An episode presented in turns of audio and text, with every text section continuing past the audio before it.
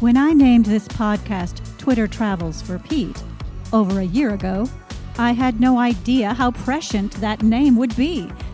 How could I know that Pete Buttigieg would be nominated to be Secretary of Transportation by President elect Joe Biden? Secretary Mayor Pete Buttigieg. This exciting news has prompted all of Team Pete to learn as much as we can about transportation. And thus, welcome to Twitter Travels for Pete Transportation Edition.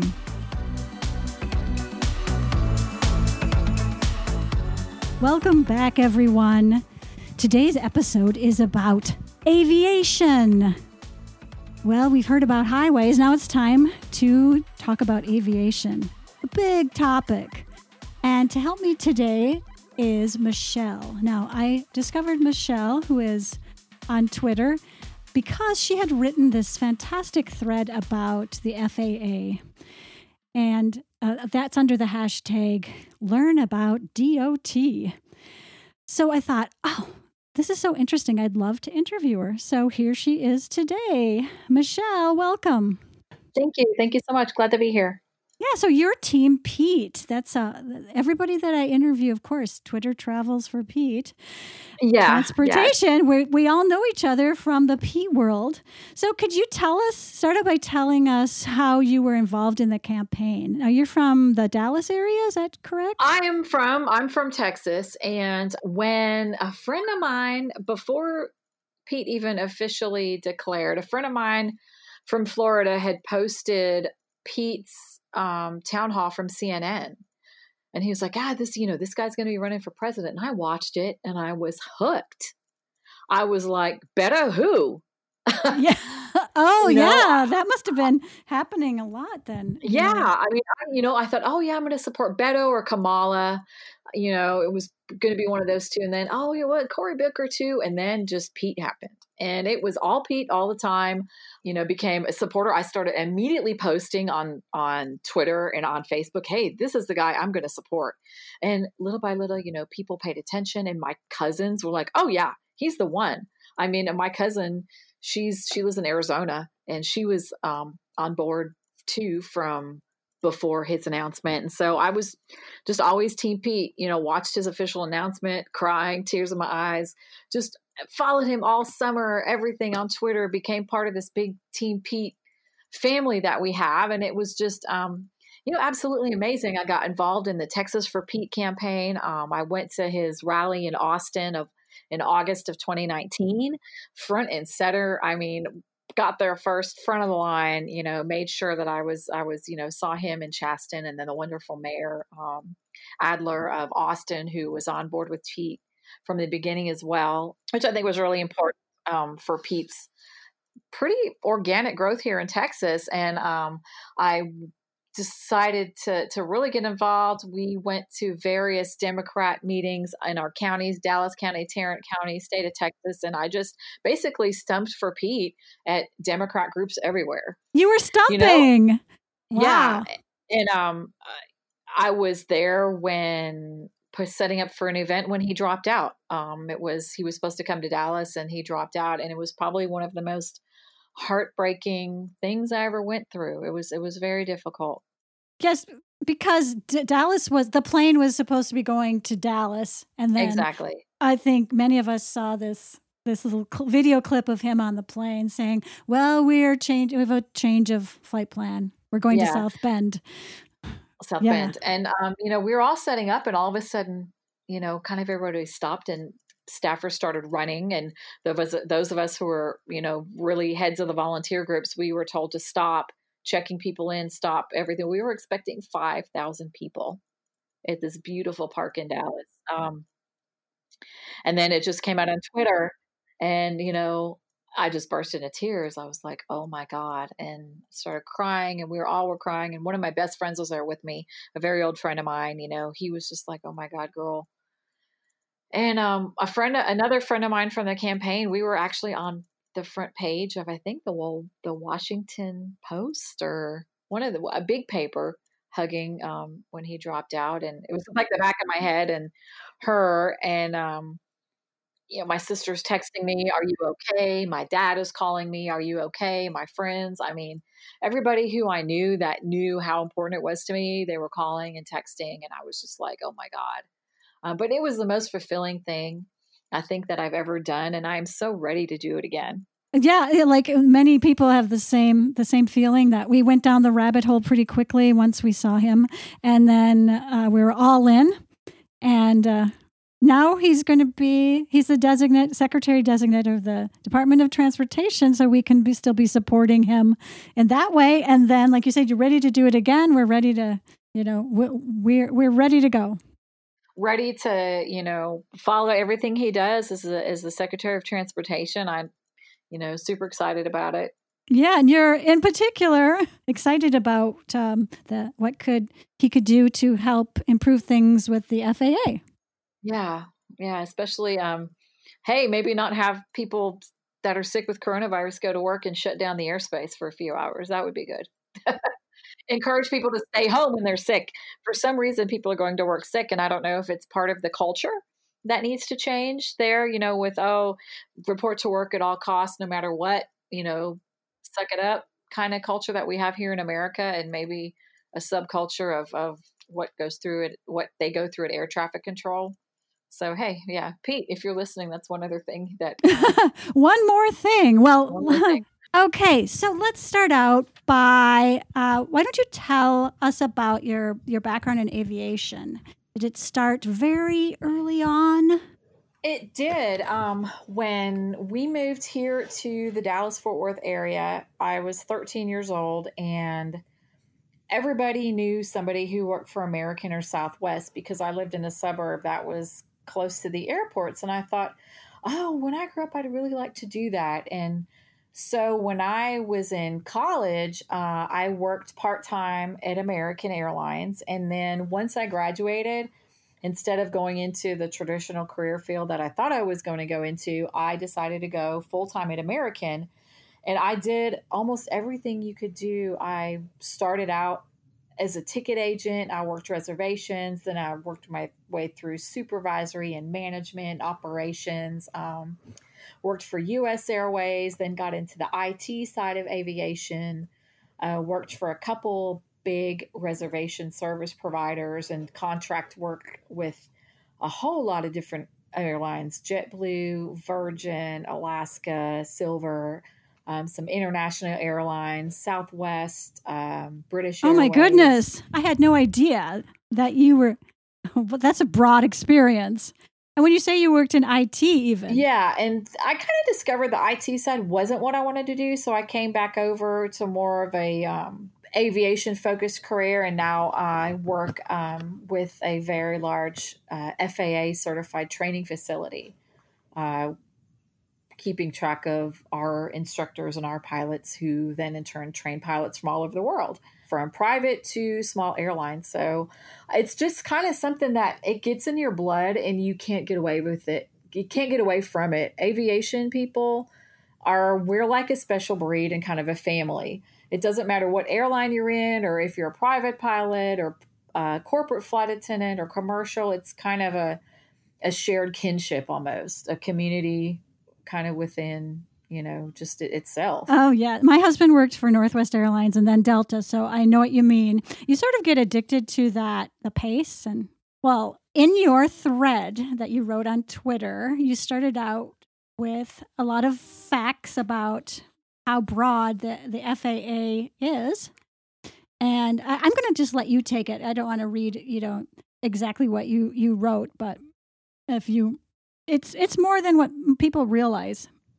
Yeah, I mean, the FAA is the largest agency under the Department of Transportation. And me, myself, I've always wanted to work for the FAA. So, you know, I've still kind of got high hopes to maybe um, be employed there someday. So we'll kind of see. But basically, the FAA is responsible for the safety of civil aviation from commercial airlines to private to the way pilots are trained, to um, what their requirements are, to making sure airlines follow their own rules, to oversight of anything from pilot training to flight attendant training to ground safety to um, maintenance and uh, just whatever's done in the sky. I mean, it encompasses directly, you know, their 45 to 50,000 employees plus half a half a billion more people everybody who works for every airline and every everything to do with aviation on the ground we ultimately are reporting to the FAA. I mean, we report to our companies who report to the FAA, but so that's kind of why really I was excited when Pete got this um, Department of Transportation Secretary of Transportation because I was like, man, you know, if I couldn't work, have directly Pete be president, my goodness, how cool is it to to work indirectly for him and it just is really exciting because there's there's a lot of work that needs to be done in my opinion. Yes, I know that you the first thing that you mentioned was the air traffic control system.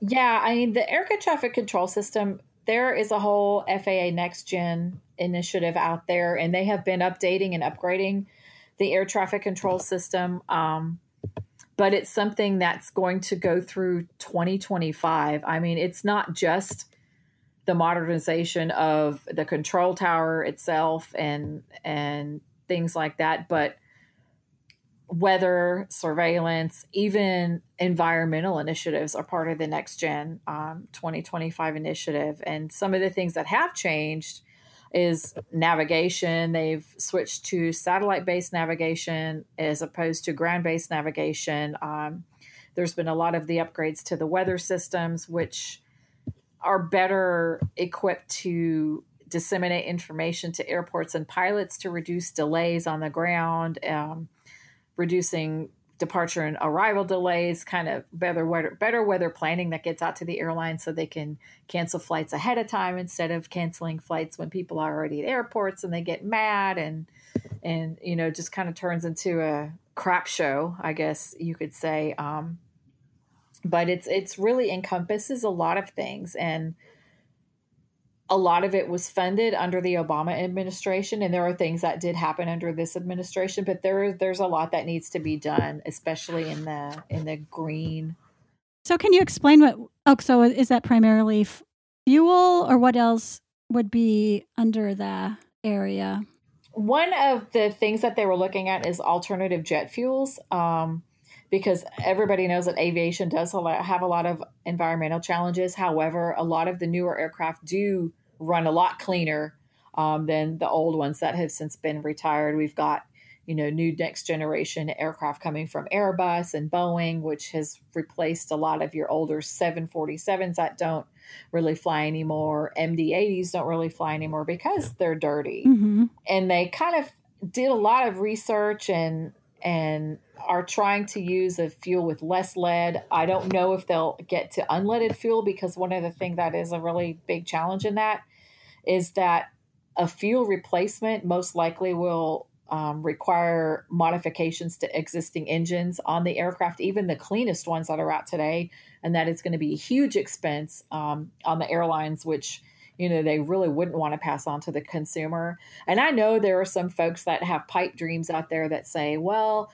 you know we don't need to have domestic aircraft. We can run clean trains and we can run um, you know different types of, of transportation that don't involve flying because flying is so environmentally unfriendly. But you know that's that's not really realistic. I mean the airline industry uh, employs half a billion people 500000 people uh, what are you going to do with all those people? All those people cannot transfer their skills to to train. So the answer to that is just keep research and and keep making air travel as safe and um, environment environmentally friendly as possible. Yes, that's so important, and things are changing so quickly with with technology and uh, like new products, new discoveries, and it's hard.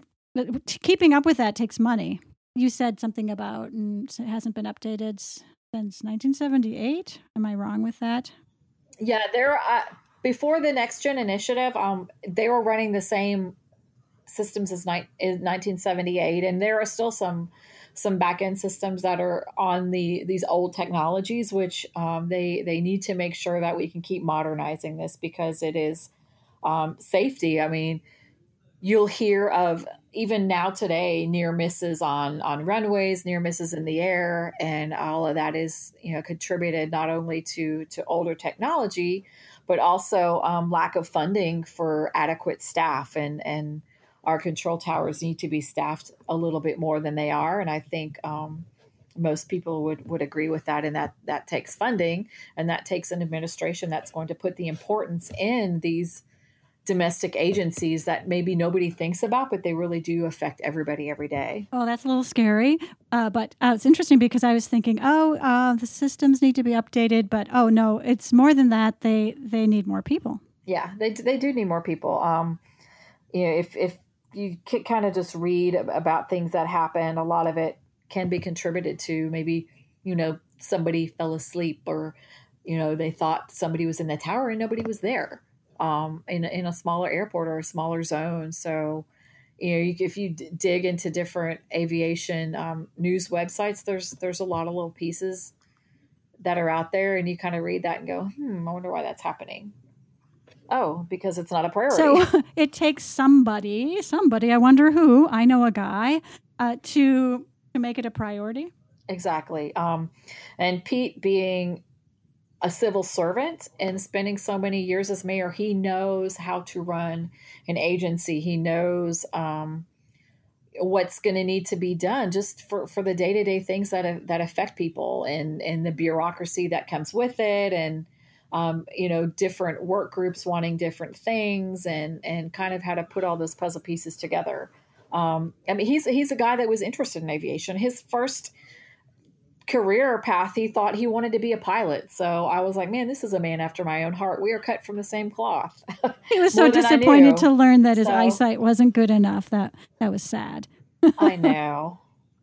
I know. Now he could probably get LASIK and, and go to flight school. And I would invite Pete Buttigieg to come visit ours. I would love to have one of our pilots taken for a spin. Oh my gosh, he would love that. Well, you could yeah get arrange for Chasten to give it to him for a gift. yeah, if he, if he happens to listen to this podcast, um, you know, look us up. We will get you into a wow. simulator. Yeah, so you, you just can't get, give up the field of aviation. It's too exciting. Too exciting. Exactly. I mean, it's it's the biggest, you know, and it, it has to be a strong agency, um, or things are going to happen. For example, the the fiasco with the Boeing 737 yes. Max you know, that airline was taken out of service after a series of incidents that were really caused by lack of oversight um, by the FAA. Basically, the FAA let Boeing test and investigate itself when it came to putting this aircraft out there. And, you know, things like that take money and it takes time. And I don't think it was the smartest thing to do at all. I mean, you can't just investigate yourself. You know, um, yeah. it's you know, I, I was just flabbergasted when I read the report um, that kind of came out concluding the investigation of what happened. Boeing had a lot of influence over the FAA oversight. Multiple career FAA officials documented examples of, of you know things that happened it just was a terrible culmination of failures at boeing and the faa um, boeing withheld information from the faa and the faa um, like i said let them investigate themselves and, and test themselves and um, they gave them kind of a playing field just to you know self-regulate basically and you really can't do that. Right and that that was and very in the long concerning. run that did not help. Did not no, help them it did not. Um yeah. and it's it's crazy because when that the 737 report came out it was just a couple days before before i went to event an event with pete. Um, I went to a fundraiser here in January in Dallas, and um, this being an area where Southwest Airlines and American both had to ground airplanes and lose a lot of money and cancel a lot of flights, you know, I was really concerned. And so I did get the opportunity to ask him the question about how would he strengthen the FAA and rebuild the trust and increase oversight and kind of cut down on this internal cronyism that caused that. And he seemed to be really thrilled with the question because it was a different question that I don't think he'd ever been asked before. And he hadn't answered anything about the FAA. And so, and also the crowd, I think there were a few people that did work for American and Southwest and, and were really interested to hear on what he would do to to strengthen the agencies that we all report to. Um, I can't believe that you were you asked the transportation question. He ended up being a secretary for D- Department of Transportation. Yeah, it, you know it was it was that's cool, crazy because you know him him being the the secretary of the DOT now. It just almost I feel like I was like, wow, was I, I predicting know. something and I didn't even know it? Maybe I should play the lottery. Right, and then you said that uh, restore trust too. I don't know if you intended to to um, state it that way. Yeah, I don't know how much. Trust But trust, then he wrote the book on trust. Yeah, I don't know how much trust the public really has in the FAA after this. I think after you know this being well publicized and a lot of people can can read about the failures and, and kind of what happened how much trust do they have that the faa has their best interest in mind um, i mean there's been a lot of things over the past few years just there's a a major airline that has been accused of cronyism with the FAA. Um, you know, the headline was Diversion, Distraction, and Power. Federal investigation slams FAA oversight of, of yeah. an airline. That's pretty um, bad. yeah, that. Right. You know, this, and I am not going to mention the airline. You know, somebody can can look it up if they want to. Um, but just, you know, there were a lot of safety concerns and um, when this airline bought planes from carriers in China, Canada, Argentina, the FAA approved those planes the same day reports were submitted, even though it should take three to four weeks to vet every plane. Like, how does that happen? So, do you do you see? Um, was this the last four years? This most recent administration. This so was recent. Is yeah, it tied was, to? This was in the, the last so, four years. Yeah, we don't know if that is because of who um, is in the White House setting the tone, or what. I and it's way beyond me to speculate. but as you said, it's the last four years. Within the last four years, exactly, and and this airline also filed for new routes. Um, which normally would take a lot longer for approval than it did. Um, so that's kind of another thing. It's you know there's a lot of lot of internal I think internal cronyism that goes along with some of these agencies, and I think Pete is the best person to kind of you know put his foot down and you know say that's you know that's not going to happen. And one of the things that did happen under Trump, um, he signed executive orders that required the FAA to cut reg- regulations. Yeah. Hmm. And part of that contributed to the Boeing problem. Um, and that was really in the shift uh, in the approach to product certification, you know, self certifying, saying, oh, yeah, everything's fine. Well, if you don't have anybody looking at what you're doing and you're trying to push a new product out because people are ordering it and you're going to make billions upon billions of dollars, of course you're going to certify yourself. It's and I'm not saying that Boeing purposely said, "Oh, we're going to, you know, we're going to do something unsafe and kill people." No, absolutely not. I mean, these are amazing smart people that work for Boeing. You know, I'm sure they had every intention of, you know, wanting a safe aircraft to go forward, but the oversight just wasn't there. Um, and I think, you know, this this was rushed to market. Um, and when uh, this whole recertification process went through, it not just the the system that caused these these crashes, um, but there were a couple other things that the FAA found with this aircraft that needed to be corrected, and so it's it's you know been corrected, and the airlines are testing the flights, and they're they're doing unmanned flights now um, to take their you know employees on they call them flights to nowhere to prove this the safety of the 737 max. But you know i don't know. Like i said i don't know how much trust the, the public is going to have in it. It's it's going to take some time. Personally i will trust you know the recertification process um, especially given the fact that it won't be 100% approved until the next administration comes in. And i, I can 100% trust that Pete is not going to let any corners be cut uh, in in the safety and and certification of this aircraft and you know something that would affect the flying public and you know even people that don't fly because god forbid you know we've all seen the cases where there's a plane incident and, and it lands on houses or buildings or people you know so um, it, it not just affects people that fly but it can affect people that don't fly and that's a good point. Definitely. Yeah so i, I just um, you know cautiously optimistic um, that that you know the best aircraft product will be be put forward. And um, you know we've got a couple new airlines forming that are waiting in the wings to to be certified as as you know flying um, certified as being able to to serve the public. Um, so that's another thing that we can look forward to here in the next four years. Um, and I'm I'm kind of excited to see what these new airlines will do. I'll be watching for that because I haven't been keeping up. What do you think about um, now after COVID, when you know, because of course there uh, a lot fewer people are traveling or flying, and it's really the, the airlines are struggling.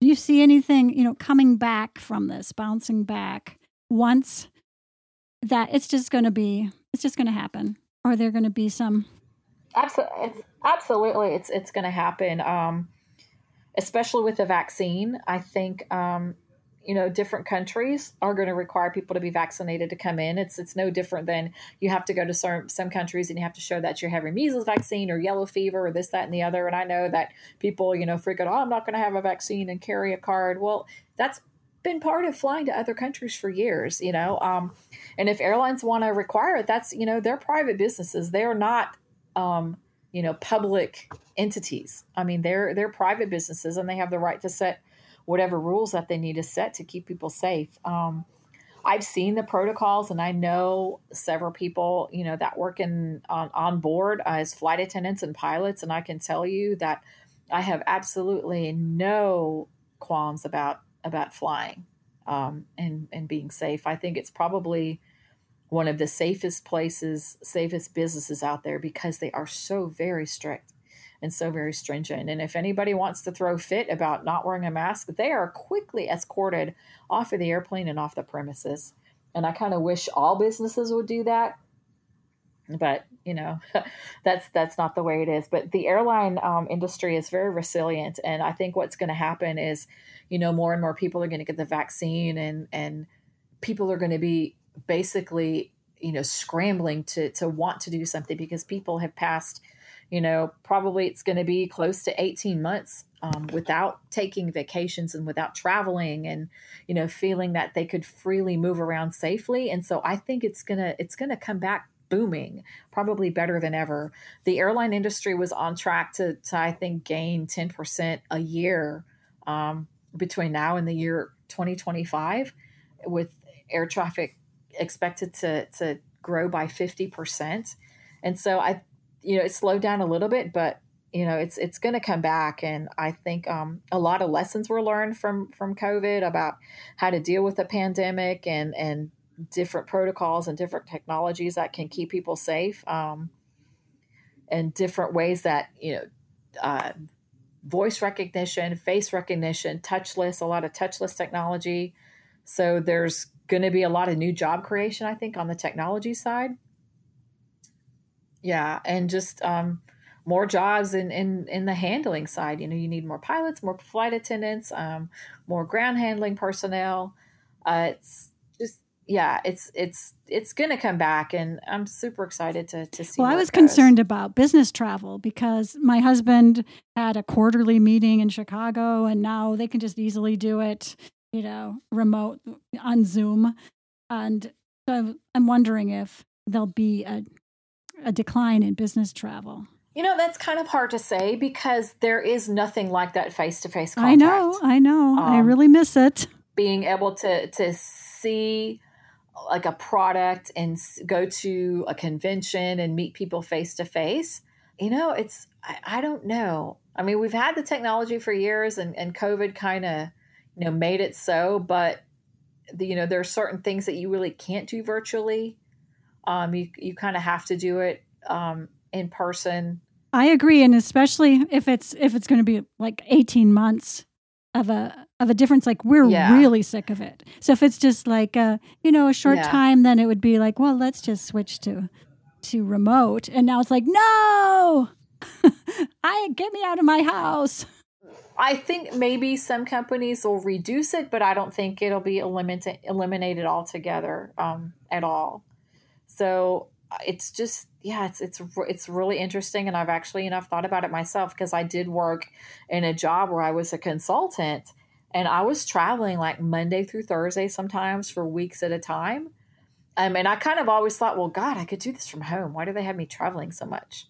Um, you know but there there are some things that that you kind of need to do face to face and there are other things that can be remote. Um you know even if if maybe somebody traveled every week maybe they're going to just travel once a month you know it's like it's i, I don't know. I think that's really going to be the biggest um question mark because most airlines do make 75% of their profits from business travel not leisure travel um so yeah it's it's it's going to be really interesting Yes, and we don't know if then the prices will go up for leisure travel because of that. But Yeah, and I don't know. To be honest with you, the price for leisure travel has been the same for 20 years. wow, it's how If you look at it, I found a ticket that, you know, we went on a family vacation to Florida 20 years ago, and I want to say the price of the ticket was like $175 round trip. That's what I paid two years ago to go to Orlando for the Daytona 500. Right. So the, the variables there are, you know, how far in advance do you buy the ticket, blah, blah. Yeah. Even even then, I mean, you can you can get good deals two weeks in advance, three weeks in advance. It's you know, and everybody makes this big deal. Oh, the airlines are raising the prices and they're nickel, you know, they're doing this that and the other. It's like do, do some research. The prices have not changed. The airlines are only making profit because you know they charge for bags and they charge for advanced seating and you know those kind of things that used to be free. But you know if you want it, you can buy it. But if you don't want it, you can travel dirt cheap. I mean, even on the, on American, um, you know, hundred dollars round trip to Miami, and that's not only during COVID. You know that that would just be a, a special that will come around every once in a while in the off season. So deals are out there, and and I just don't want to hear about oh how air travel is so expensive because it's not. It has not kept up with inflation at all, and and we are very fortunate um, that it hasn't because if it would have kept up with inflation, you know your cheapest ticket would be probably five hundred dollars, not you know seventy five. Well, you're a, a great spokesperson for the industry. and I, I, I absolutely love it. I mean, I eat, sleep, and oh my breathe gosh, aviation. you're the one to talk to then for sure. Yeah, it's one of my top five things. I mean, it's airlines and travel, Pete Buttigieg, NASCAR, the Dallas Mavericks, and tacos. Oh, That's pretty much like Well, my you top know five yourself. things in life. well, Yeah. well, Pete, Pete would share the tacos with you. Mhm. I'm sure he would. Yeah. Um, so you did incorporate a lot of what Pete can do for the FAA, and as you were talking. But is there anything else you'd like to say about why you think he's uniquely suited for the position of Secretary of Transportation? I'm just, you know, his his public service, his civil service. I don't think um, we've ever had somebody with his unique experience heading up the FAA. Someone who, you know, not only was a mayor but also ran for president and has such a respect and a following, not just from the public but from the other candidates. I mean, Joe and Kamala didn't pick him, you know, for no reason. They know that he can you know lead this organization and strengthen it and and bring the trust back um, and oversee things in a fair and decent manner um, he's never been one to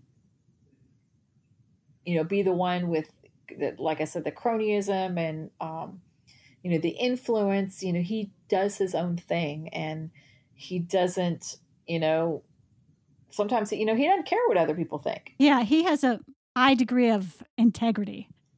yeah he says what he says and and he means it. You know if he makes a promise um i believe that he's going to follow through because he did a lot for his city and what he did for his city, I'm sure he is going to carry over and, and do for this country. And I think, you know, he'll probably be the first president um, that has served as the Secretary of Transportation. Wow. I like hearing that. yeah. Because I know he's he's gonna he's gonna do it someday, and um, I'll be excited to to be along yes, for the ride. me too. Well, my last question is: uh, What's on your dream list for future development uh, for the FAA? Anything aviation related? Let's think big, think dreams, future. What what would you love to see happen? No, I would like to see supersonic travel come back. Uh, you know, the two-hour coast to coast, um, like the Concorde. I know that wasn't the most fuel efficient, or was it the most cost efficient um, airplane out there? But boy, it was really cool. Just you know, seeing the pictures of it, and and you know the stories of people who could travel from New York to London in three and a half hours. You know, as opposed to you know six or seven. You know, there's just so much technology out there. Um, I'd really the clean energy is is big. I mean, electric planes, you know, maybe someday like the Tesla of of aviation. You know, who knows? Maybe it could happen with with your smaller corporate aircraft. Um, that's usually kind of where those kind of things start, because um, there's some really amazing aircraft out there, and and I just hope um, you know people keep flying and keep developing. Um, you know, you've got your you know, Gulfstream, who is developing some amazing new uh, corporate size aircraft and fuel efficient and quiet and fast and just state of the art. Well, how much this is making me wonder how much of what's developed in the military is it crosses over to commercial, or I mean, yes. By the time it does cross over, it's really old, right? it wouldn't be it wouldn't be new new technology. Yeah, um, you know, just uh, the you know the weather systems always can be be upgraded and updated. Um, I think uh, maybe the Hurricane Hunter um, aircraft in the NOAA uh, needs a little bit more funding um, to to better kind of predict what what hurricanes are going to do and and I know some of the Hurricane under Hurricane Hunter aircraft are a little bit on the older side, so maybe you know maybe some new aircraft mm. for them hmm. would would be nice. I love your wish list. I'm so excited about the field of aviation now um, after talking to you because. Yeah, or my wish list, if anybody from the FAA is listening, hey, I love my company and my job, but it's been my dream to work for the FAA, so hit me up. well, what would you like to do for the FAA? Oh, you know, I, w- I would like to be, um, you know, a safety inspector for on the ground for um, holding the airlines accountable for what they do on the ground, for the rules that they make uh, for their carry-ons and um, you know how their folks board the aircraft and you know customer wise what what they project to the customers is actually what they follow there's a whole department that handles that and that's kind of like uh, something that wow. i would like to do well good luck i'm going to we'll put that out into the universe right so if it's not you know eventually it's going to get to the faa and uh, your your dream will come true yeah, and I love your boss, so hey. Yeah. There. oh my gosh, this has been so much fun talking to you. Uh, and together we're we'll be still on Team Pete on Twitter. I should say what who you are on Twitter because I didn't say that. LA Green Eyes 03? Yep, La, La Green Eyes 03. La, La Green Eyes. La, La Green Eyes, yeah. 03. And that comes it's kind of a that's kind of a um spin on a movie um, from the 90s. There was, it's called Mi Vida Loca. And there was a girl on there called La Blue Eyes because she had blue eyes and I have green eyes. And since that, my friends have called me La Green Eyes. And so that's my handle on Twitter and my handle on Instagram. So, and on Snapchat. Wow, you're everywhere. Uh, but then your name, you have Michelle, and then in parentheses, Buttigieg is my big boss. Yep, Buttigieg is my big boss. So. Oh, fantastic! So, yeah, I can't follow wait. me on Twitter for everything Pete, travel, aviation, NASCAR, um, diversity, focusing on Latin America, and also the Dallas Mavericks and the NBA. Look, I complain a lot oh about the goodness. NBA, and I complain a lot about the Major League Baseball too. So. well, that's you know, Twitter's a good place for complaining, right? Exactly. well, thank you very much for talking to me today. I know I learned a lot, and I know the list my listeners are going to love this episode. Thank you. Absolutely. Thank you guys so much. Bye bye. Thank you for listening to Twitter Travels for Pete Transportation Edition. I hope you learned something new. I know I did.